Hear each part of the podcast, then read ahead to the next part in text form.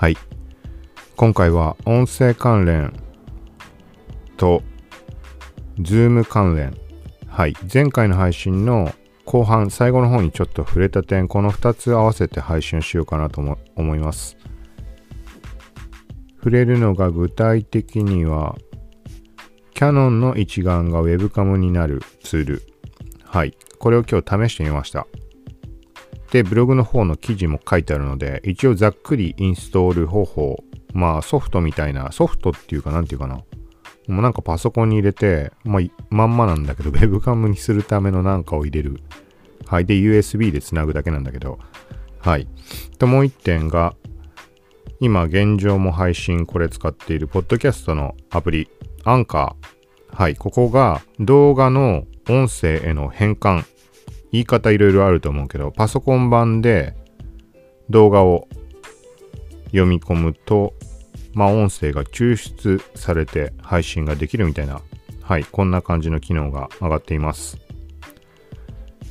この番組は、コーキチ T がインスタグラム、ツイッターなど SNS アプリの最新ニュース、テックガジェットの最新情報を独自の視点で紹介解説していくポッドキャスト、聞くまとめです。はい。まず一つ目は、キャノンの方からいこうか。はい。まあ、冒頭に言ったまんま、結構これ、まあ、まんまというか、ものすごいシンプルで、最初や、使った時、あの、ちょっと逆に悩んでしまって、あの、シンプルすぎて。はい、分かってしまったらもう何でもないこと、本当にただ、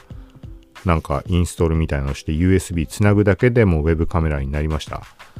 はい。なんかこれ以上ここは説明のしようがないんだけど、なんか単純にこうインストールして入れるっていう時点で、まあなんとなく例えば、キャノンの EOS ユーティリティみたいななんかソフトあると思うけど、ちょっとごっちゃになっててわかんないけど、あの、リモート撮影とかしたりとか、そういう用のソフトと、もう一パターンは、まあ、ライトルーム的な写真管理のソフトとか、現像とかもできるか。はい、そういうソフトってあると思うけど、まあ、何にしてもその EOS ユーティリティみたいなものをもともとパソコンに入れてました。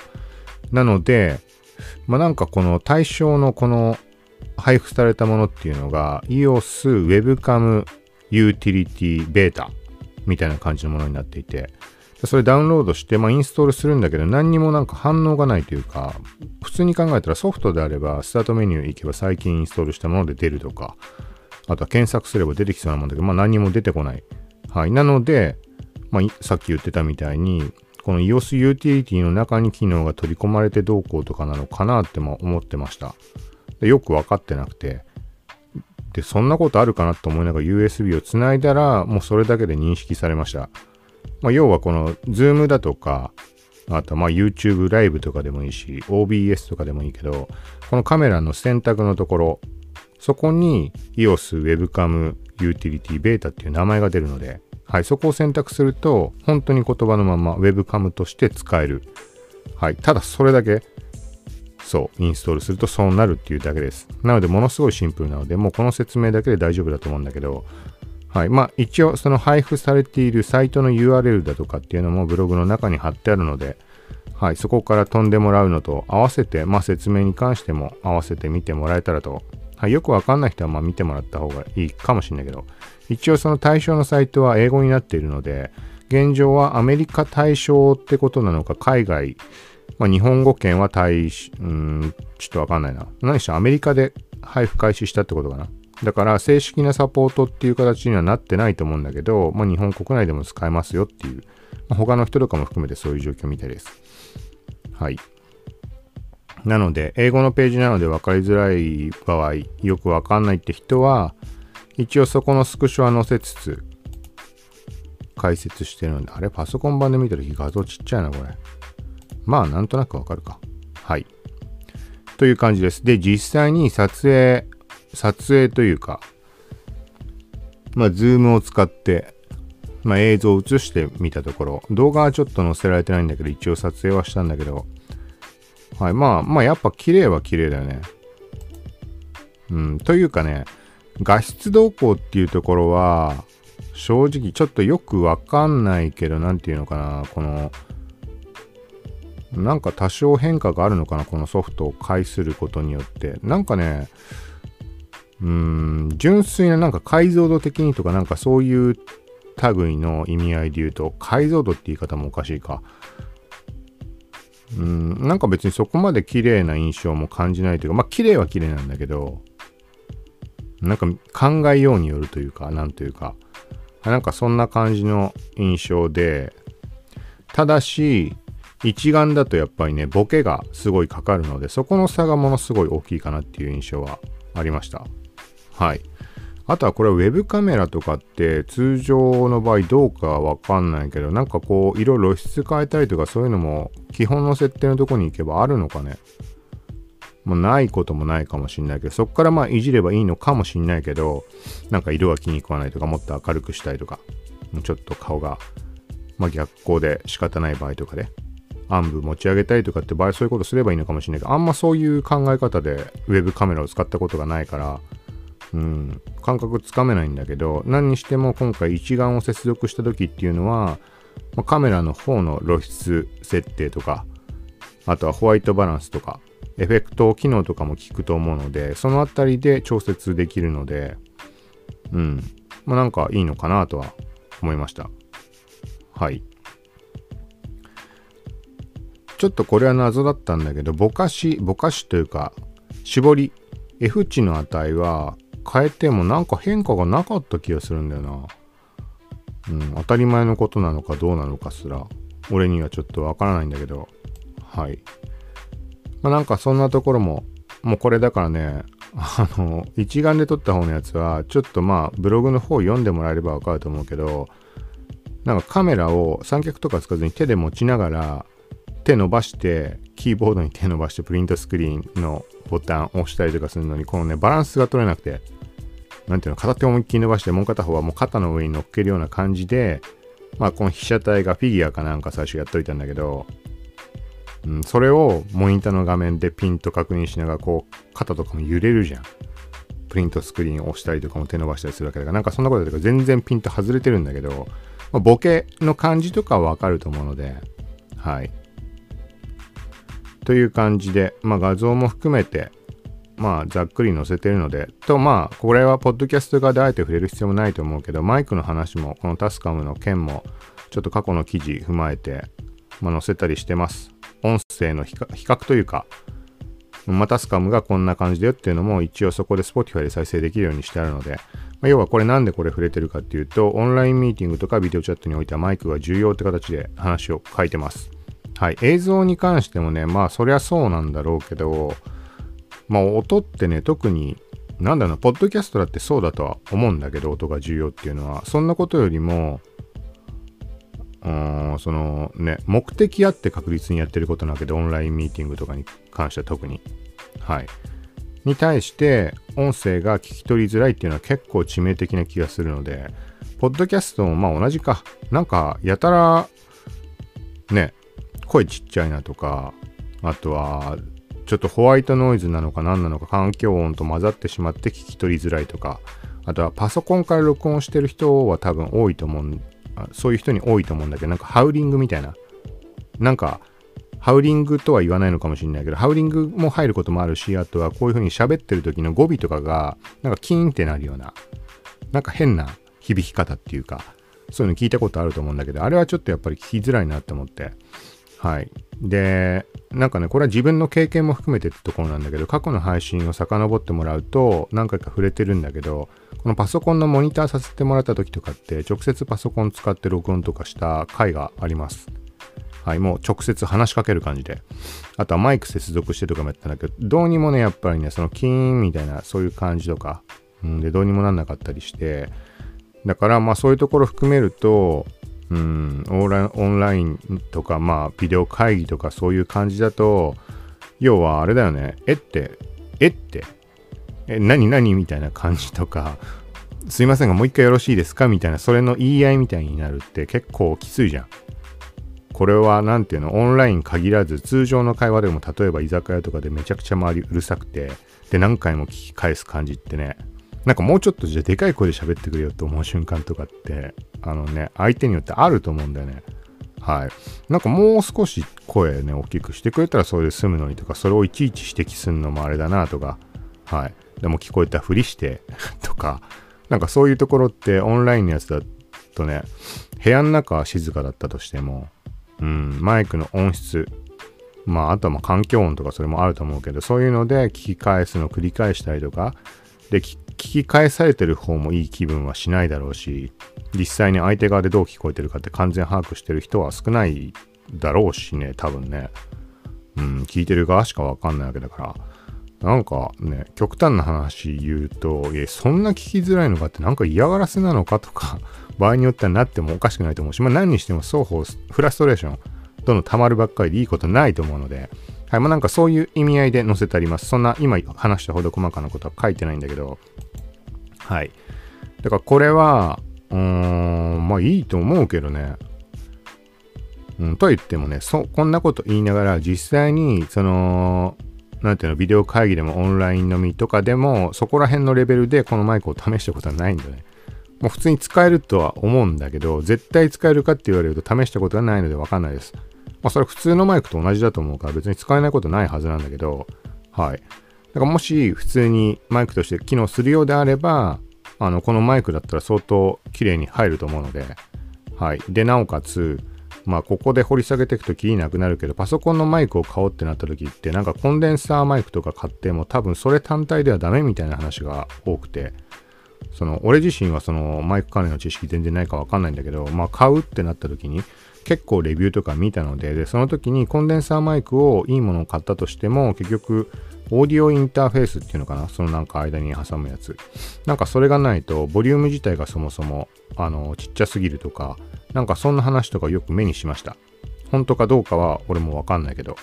はい。で、そこに対してじゃあオーディオインターフェース1万いくらとかするもの買って、マイク買ってって、本気でがっつりやるつもりならいいかもしんないけど、それでね、なんかうまくいかない可能性とかもあったりするわけで、で、そんな中、この俺が使ってタスカム DR07X に関しては、アクセサリーセットでも1万5000円ぐらい。なんかね、そのね、俺が買った時ってね、ちょうどね、あの、ピークというかある種、実はこれ買った理由って、ツイッター上で見かけたのがきっかけで買ったんだよね。きっかけというか、その存在を知ったっていうだけで、その後はまあ自分でいろいろ調べたんだけど、なんかおすすめですよっていう話で上がっていて。はい。で、なんかその時に Amazon 見た時から徐々に減っていってて、そう、あの、結構、というか、めちゃくちゃ有名な人界隈のところで、なんかリプで、なんかちょろっとつけてる人がいて、どんなマイクがいいんですかみたいな。で、今まで全く気にしたことなかったタイプのマイクだったから、この、なんかリニア PCM レコーダー、IC レコーダーみたいなやつ。はい。で、そしたら Amazon ね、すごいスピードではないんだけど、ちょこちょこ減っていって、最初見た時19点ってなったのが減っていって、で、その後に残り9点ぐらいの段階で買ったのかな。うん。で、その後ね、もうそこの出品者からのがもうなくなってしまって値段上がってました。俺が買った時は14,900円だったんだけど、その後ね、最後に見た時は16,900円だったかな。今ちょっと見てみるので。あ、戻ってるね。あ、いや違うな。本体が14,900円だ。そうだね。本体だけだと俺が最後見た時は多分12,900円ぐらいだったのかな。13,000円かな。はい。で、アクセサリーセットは14,900円だったのが現状は16,400円になってます。はい。ここに関しては、あのー、なんて言うんだろう。まあ、それは、もう知ってる人もいるかもしれないし、わざわざ言う必要があるかわかんないけど、結局点数少なくなっていった時に、まあ、アマゾンの根本の話が必要になってくるか。アマゾンって勘違いしてる人もいるかもしれないんだけど、アマゾンが出品してるだけではなくて、まあ、今だ、今となったら知ってる人の方が多いと思うけど、いろんな出店者がいて、それが一つの商品ページで売られているので、パッと見だと、そのね、アマゾンが売ってるとしか捉えられない人もいると思うんだよね。出品者の一覧をちゃんと見ていかないと、そこをやることによって、あの、例えば送料バカみたいに取られるとか、そういうのの判別もついたりもするので、まあ、気をつけた方がいいかなと思うんだけど、はい、在庫点数が少なくなるイコール人気商品ってことになるので、そうなると他の店舗があの値段を、あの変更をかけていくことってあります。はい。ここはもう駆け引きみたいなところなんだけど、なので、まあ、これがどういう結果だったかちょっとわかんないけど、全部もう完売した後に別の店舗が、あ、Amazon ないからじゃあちょっと高めで販売しようっていう感じで出したのか、価格変更したのかっていうのはちょっとわかんないけど、何にしても16,400円になってます。はい。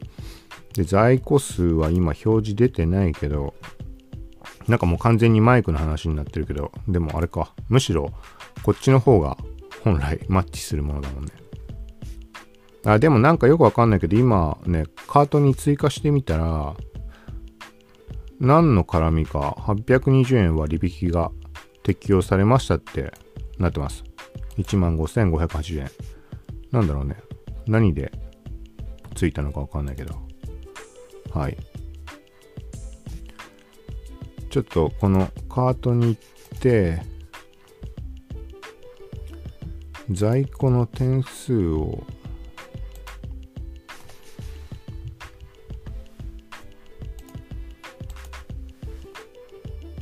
今1店舗見た限りはおそらく25点あります。でもう1店舗もちょっと見てみようか。今2店舗だけ残っていて両方1万6000円な6400円なんだけどだからこれはあれだよね。あ違う。間違えた。そうこれ残りの点数ってちょっとね最近あんま Amazon も触れてないかわかんないけど、すごい昔の話で、まあ、未だに同じことができたなっていうのを試しただけなんだけど、在庫数の変更、このカートに追加をして、あれ ?19 点になっちゃった。どういうことだろう？何にしても言っておくと、まあ、未だに使えるかもしれないので、カートに追加した状態で、このカートの中を覗いて、この購入の点数、ここを10プラスにして、で自分で入力できる状態にします。打ち込めるように。ここで999とか9999とか打ち込むと、実際に残ってる商品の点数が表示されるので、変わってなければ間違いないと思います。はい。あ、今見る限りは、だからあれだね。この片方の店舗は19点。で、もう片方の店舗が25点残ってるってことかな。だから合計40個ぐらいは在庫あると思うので、はい、まだ全然、まあ余裕は、この金額でいいんであれば。はい。で、これもまたね、時間経って売れないようであれば値段が下がったりとかもあると思うし、まあ急ぎ、急ぎで買いたい人は、まあ値段気にせず、うん、買ってしまった方がいいかもしれないけど、あとは楽天とかだね。そっちもチェックしてみるのがいいと思うけど、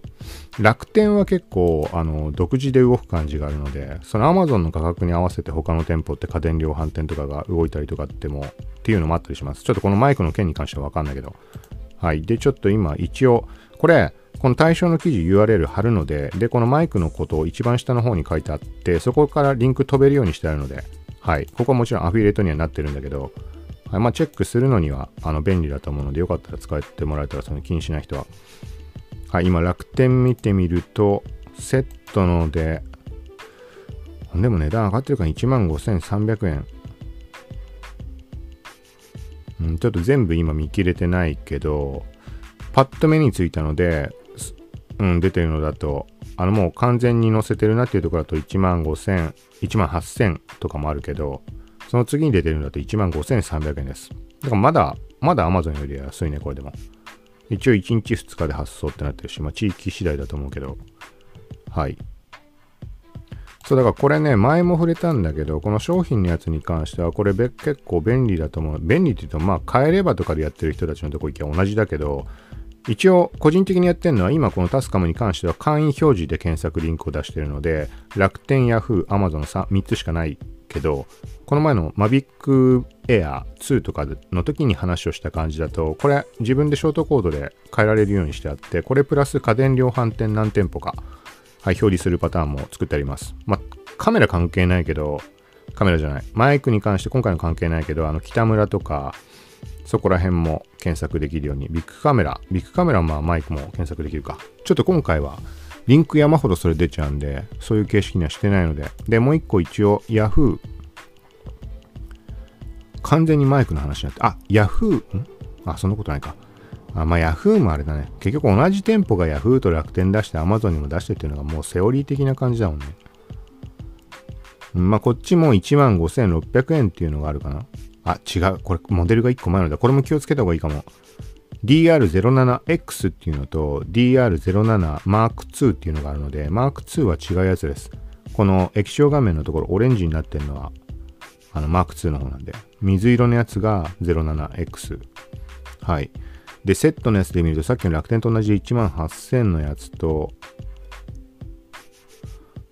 あとは今パッと見た限り見当たらないかなそれ以外。はい。まあ、みたいな感じで、まあ、16,400円、1万5,000いくらのさっきの楽天が一番安いかな。はい。という感じなので、まあ、気になる人は合わせてここもチェックしてもらえたらと思います。長くなったけど。続いて、アンカー。はい。このアンカーの件に関してもブログ書いてあります。これはまあ以前から触れてる、ポッドキャスト専用のブログとしてサブドメインで作ってあるので、はい。幸吉 -t.com。これの頭にポッドキャスト、アルファベットで、ドット、幸吉 -t.com ってしてもらえると、そのブログの方飛べるんで。はい。で、ちょっと整理しきれてないので、めちゃくちゃだったり分かりづらいところはあると思います。まあ、徐々に整えるつもりなので。はい、で、ここに関して、まあ、ここの、まあ、ブログの方、ちょっとややこしくて、ポッドキャストの配信のページと、ブログの配信のページっていうのが、ちょっと分かりづらいかもしれないけど、まあ、トップページってちょっと下がるとブログあるんで、はい、そこにアンカー新機能、ビデオチャットやオンライン会議など、動画から音声配信可能にっていう感じで載せてます。で、実際に試した感じ、まあ、軽くだけど、スクショ載せて、はい、まあ、冒頭で触れた程度のことなんだけど、もう PC 版のブラウザからアンカーにアクセスして、使ったことある人は分かると思うけど、もし使ったことない人いれば英語表記なので、エピソードっていうところをタップしてもらって、はい、そうすると、アプリで触るのと、まあ、似た画面、録音するのか、ファイルをアップするのかみたいな、そんな感じの画面出てきます。はい。で、そこで、まあ、ファイルのアップロードのところをタップして、もともとは音声しかできなかったんだけど、そこに動画、まあ、選択するとアップロードされて、そこから音声のみのファイルが抽出されて、で、それが配信できるっていう感じです。はい。で、なんかね、ここはね、これもブログに書いてあるんだけど、初回やった時、まあ、よくやってるような YouTube の動画、まあ、前回も同じこと言ったかな。まあ、YouTube で、まど何分かわかんない。5分、8分とかその程度だと思うんだけど、で、スクショとか入れたり、ちょっと動画、うん、画面収録した、こう画面触って操作方法を説明してるような類の動画。それを読み込んでみたら、あの、全然進まなくなってしまって途中まで進んでたんだけど、もう何十分か経ったけど、できなくても閉じました、それは。で、次に、たまたま目についた動画をアップしたすぐ完了はしたんだけど、それが後々考えてみたら、ポッドキャストの動画版みたいな、静止画がずっと出っ放し一切動かず、動かずに、そこに音声が入ってるだけの動画でした。だからファイルサイズ的にはちっちゃいのかなと思うので、だから早く終わっただけなのか、はい、まあそれ8分ぐらい。でも静止画と音声のみ。はい。で、その後試せてないので、うん、ちょっとここはまあ試してみてもらってどんなもんかっていうところです。もしかしたらなかなか読み込めないとかあんのかもしれないし、アンカー何気そういうところがあったりするので、はい。まあここも概要欄、URL ちょっと結構長い、長いんだけど、スラッグ形式に今回はしたので、はい。という感じになってます。まあ、そのブログの方からチェックしてもらうと両方分かりやすいんじゃないかなと。はい。ということで、今回は、Zoom とかのウェブカメラとして一眼を使えるキャノンのツール。はい。この話と、アンカーの新機能。はい。動画から音声変換みたいな話でした。はい。ということで、あのー、そうだな、ちょっとまだ完全に切り分け自分の中でもできてないけど、あの、アンカーの方で配信今までしていたようなことをもしかしたらその、そのブログ側の方に回そうかなと、はい、podcast.kokichi-t.com ってもの。はい。まあ、両方で同じもの配信することもあると思うし、わかんないけど、ちょっとここら辺は方向性決まったらまた配信の中で触れようと思います。何にしても、あの、ポッドキャスト、ラジオ配信アプリ、音声配信アプリ、そこに特化した感じのものとして、そのブログを用意したつもりなので、今まではメインブログの方、国士 -t.com で音声のものやってたけど、そこは、まあ、一応今のところ全部もう今後はそこで配信せずに、ポッドキャスト .com の方で配信するつもりです。記事、記事ベースの文章ベースのもの。はい。で、対して、ポッドキャストとして配信するもの、番組をいくつも作れるので、はい、なんかもう、あの、写真専用のものっていうの前話をちょっとしたんだけど、それも一応もう配信、試しに2回ぐらいやりました。はい、で、音声版、要はこの、ポッドキャストとかの情報に関しても、まあ、音声で配信をしていきたいわけだけど、これは安価でもまあ多分やると思うんだけど、同じものを録音データをそっち側にもアップしようと思ってます。はい。てか耳で仕入れる情報、音声アプリに関する耳で仕入れる情報と読む情報との2パターンが存在するみたいな。まあ、読むと聞くが存在する。で、聞くの方に関しては、まあ、いろんな番組を、がその中に入っていく可能性がある。はい。総合の RSS と、その番組ごとの RSS っていうのが発行されるので、はい。ここはちょっとね、それもなんか、じゃあどうやってそれ取得するのかっていうとことかもまだ整えきれてないので、そういうのも、まあ、ちゃんと順番に整えていった上で、はい、お知らせ予定です。はい、ということで、まあ、とにかくその音声の方面に特化したものとしてそのブログを用意したので、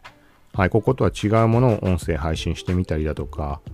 はい、マイクのテスト関連もこれアンカー側で配信するまでもないかなみたいなダラダラしたものもその番組分けてもやるかもしれないしなんかよくたまに触れてる試行錯誤ん？なんだっけ？効率化ん？効率化効率化なんつってたっけ？効率化なんとか過ぎて止まらないみたいなはいなんかいろんなこと文字起こし試したりかなんかやってると思うけどそこら辺のああいうものに関してはまあこっちでこっちがちょうどいいかなっていうブログの方で音声配信が。はい。まあ、みたいな感じになってます。で、一応、これも、これはもう動くこと多分ないと思うんだけど、番組名として、声に偏る世界線っていう風にしてます。声に偏るは普通にあの偏る人弁に変なのやつのる。で、世界線は最後の線が LINE の線。まあ、シュタゲの世界線的な響きでこれつけてます。声に偏る世界線。はい。うん、ちょっとここはね、まあ、変えることは多分このブログ名は変えないと思うんだけど、ここいろいろね、兼ね合いがあって、ポッドキャストの番組側もその名称の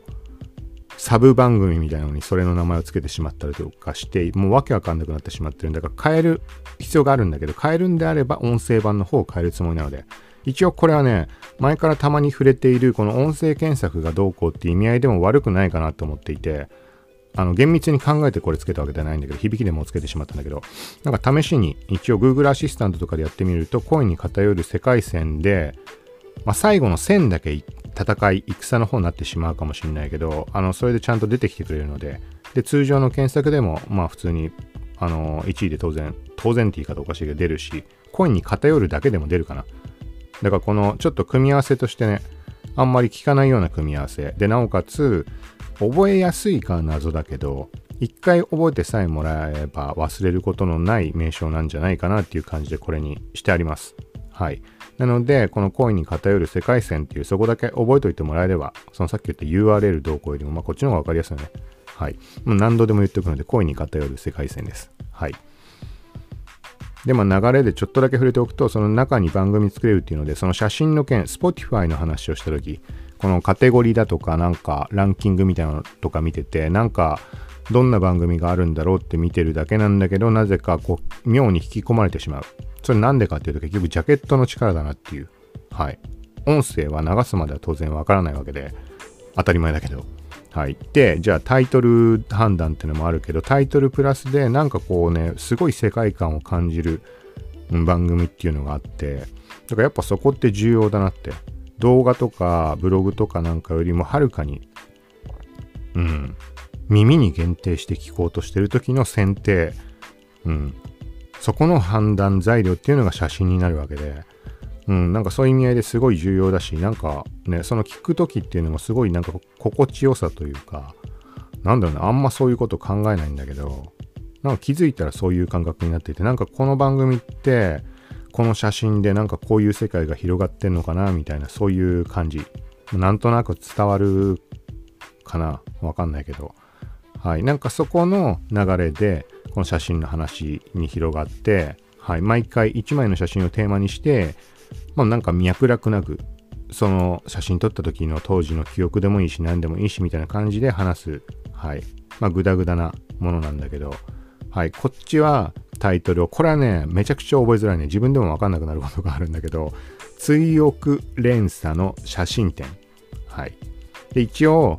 まあ、これなんか SEO 的とかそういうのも含めて SEO というか、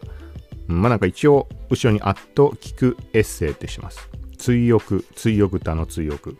はい。なんか記憶をたどるというか、はい。で、連鎖。まあ、連鎖、連鎖的。はい、連続していくみたいなの写真展。はい、これはだから1枚の写真をテーマに曖昧な記憶をたどり紡ぐみたいにキャあのキャッチコピーしてあるので、はい。だからあえてまあここは写真展にしました。写真集か写真展か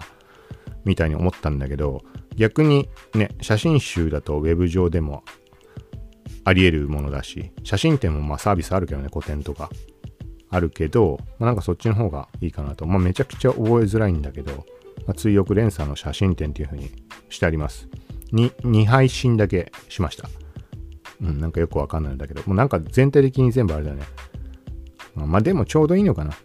まあ興味あれば聞いてみてください。あのもう本当脈絡ないというか、あ、なんかこれ写真の話じゃなくなってんじゃんみたいなのもあるんだけど、でも結局そういうところなので、はい。そうだね、写真からこう、本当に、まあ、さっきキャッチコピーで言ったまま曖昧な記憶をたどり紡ぐ。なんかそこにマッチした感じになってるんじゃないかなと思います。はい。という感じなので、うん。だからあとはもうこれは本当に思いついたものそのままポンポン配信していこうかなと思ってるね。だからちょっとね、こっちを触ってたせいもあって昨日配信がなくなってしまったんだよね。どうでもいいだろうけど。はい。で、あとはちょっと考えてるのは、これはもう本当に、さっきちょっと触れたのは、もうトライアンドエラー的な試行錯誤のなんとか的なものをちょっとやろうかなと思って、もう試したこと、そのちょっと前に触れた文字起こし、音声録音と同時の文字起こしの感じとか、あとはマイクに関しても、この配信するまでもないなってものがすごい録音してあるものがあって、まあ、それアップするとこないんであれば、まあ、それをまとめた番組っていうのでもいいんじゃないかなと、はい、うん、で、これは別にブログで聞いてもらうのもそうなんだけど、それとは別に、あのー、Google は勝手に認識されるし、Apple の方もちょっと試してるんだけど、本当は登録が必要だけど、登録しないでもいけるんじゃないかなってちょっと思ってて。前に別のワードプレスでやった時にも、勝手に登録されてた印象があるんだよね。登録なんてやってないもんな。はい。っていう感じで、まあそこだけじゃなく、他のプラットフォームで聞いてもらうことができるので、なので細分化した方が、あの、いいんじゃないかなっていうのもちょっとあってやってます。だから例えばね、俺の存在を知って、こう、例えばアン、え、ー、と、もともと知ってる人が聞いてもらうときっていうのだと、また感覚変わってくると思うんだけど、例えばアンカー、今こういう風に聞いてもらってたとして、じゃあ始めます、始めますって言ったから、じゃあ聞いてみようっていう人もいるかもしれないし、対して完全に、例えば Google とか Apple Podcast の中で、さっき俺がまさしく言ってたまんまだね。あの、Spotify とかでカテゴリーのところ行って、なんか写真の雰囲気から、なんかどんな感じなんだろうって言って聞いてもらうとか、そういうところから聞き始める人とかっていうのもあの出てくる可能性、はい、そこにも期待できる部分があるので、はい、そういう意味合いで、まあ、番組細分化してっていうのはあの悪くないかなと思って、まあ、試しも含めて、はい。うん。だからまあなんかとりあえず思いつくところは番組だけ作っといて、自分のワードプレスだからね、どうにでもなるし、消そうと思えば消せるし、はい。みたいな感じで考えてます。あとは、なんか前もこれも触れたかもしれない、ダイエット。はい。ダイエットなんて言ったっけこれもなんかタイトルだけざっくりつけたような気したんだけど、なんだっけな。う、忘れちゃったけど、まあ何しても思い込みと習慣がダイエットには重要だっていう、そういう話。まあ探せばそういう話もあるんだろうけど、まあなんか結構本当にそこ思うので、例えば、まあ、長くなるかいいかも。はい。まあとにかく習慣、思い込み。はい。みたいな感じです。まあ、そんな感じ、今すでに4番組分ぐらい、ざっくり頭に浮かんでるものがあるので、そういう感じでもう思いつくままに増やしていくのもありかなと。まあ、実際ね、もうまた止まらなくなってきてるけど、あの、ポッドキャストの番組見ても結構1ヶ月に1回ずつしか配信してない番組とかもあったりするもんね。まあそれ YouTube とかだってそうだし、まあそういうもんかもしんないけど、だから今言ったみたいにこの4番組、4ジャンルとかあったとして、うん。なんかね、こんな、よし、配信しなきゃみたいな感じじゃなく、ふと思った時に配信していく場所が用意されてるって感じで、まあ悪くもないのかなと。はい。プラス1点ね、これもね、作ってから思ったんだけど、これ再生回数どうすんだってカウント。思ったんだけど、この今回使っているシリアスリーシンプルポッドキャスティング？逆かもしれないけど、シンプルシリアスリーポッドキャスティング。まあ、どっちかっていうものなんだけど、どっちかのもの、名称。はい。で、そこに対して、その名称プラススタッツってなってるプラグインがあって、それを入れたら再生回数は、あのー、表示されました。はい。だからこれ悪くないなと思って、細かなところは出ないんだけど、一応、この番組、番組というか、エピソード別の再生回数と、再生プラットフォーム、これ正確に取れてるとは思えないんだけど、あ、結構細かく出てる。まだ配信したばっかだから、ほら、全然ね、再生回数もなんもないじゃん。ここに関して始めたばっかのことだし、今後は、あれかな、数値もちゃんと公開しながら行こうかな。なんかの参考にもなるかもしれないし。まあ実際の、もう全然何でもないけど、今日12回。で、今週26回。これだから俺が試しに聞いたのも含んでると思うから、あれだけど、だからブログ帳と、あとはさっき言った Google Podcast とかそこら辺での配信も含んでるんだと思うけど、一応今、これね、一応一番上に数字、まあ当日と今週と、で先週。と、なんだろうね、先週からの変化。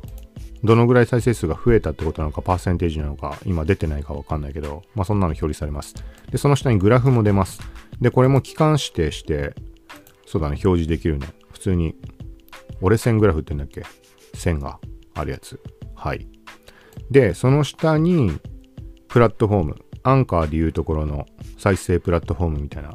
円グラフ、ちょっと立体の円グラフが出ていて、色分けされていて、右側に各色に対して項目名出てます。上からちょっと読んでみるけど、46%がオーディオプレイヤー。おそらくブログ上に設置してある再生プレイヤーだと思います。このプラグイン使うと、えっ、ー、と、各投稿画面の下にファイルを追加、アップロードするようになっていて、公開すると再生プレイヤーが自動で表示されます。あの、大元の設定必要かもしれないけど、だからそこからも記事の中でも聞けるので、はい。まあ、だからおそらくこれで再生したのが46%。はい。で、続いて、Other。これがどこ指してるかわかんないけど、38%。で、続いて iTunes。何パーか見えないな。数字が出てないな。3.8%。ちょっと並び順が逆だけど。で、続いて、Played in New Window。はい。この記事画面から新しいウィンドウで聞くみたいなのがあって、それかな？これは7.7%。これも多分まあ俺がやったやつだね、ほとんど。で、ダイレクトダウンローディット。まあ、ポッドキャストなのでダウンロードして聞くことができるので、このリンクをちょっと消すかもしれないけど、これが3.8%。ほぼほぼこれは俺がやったもののはずだけど、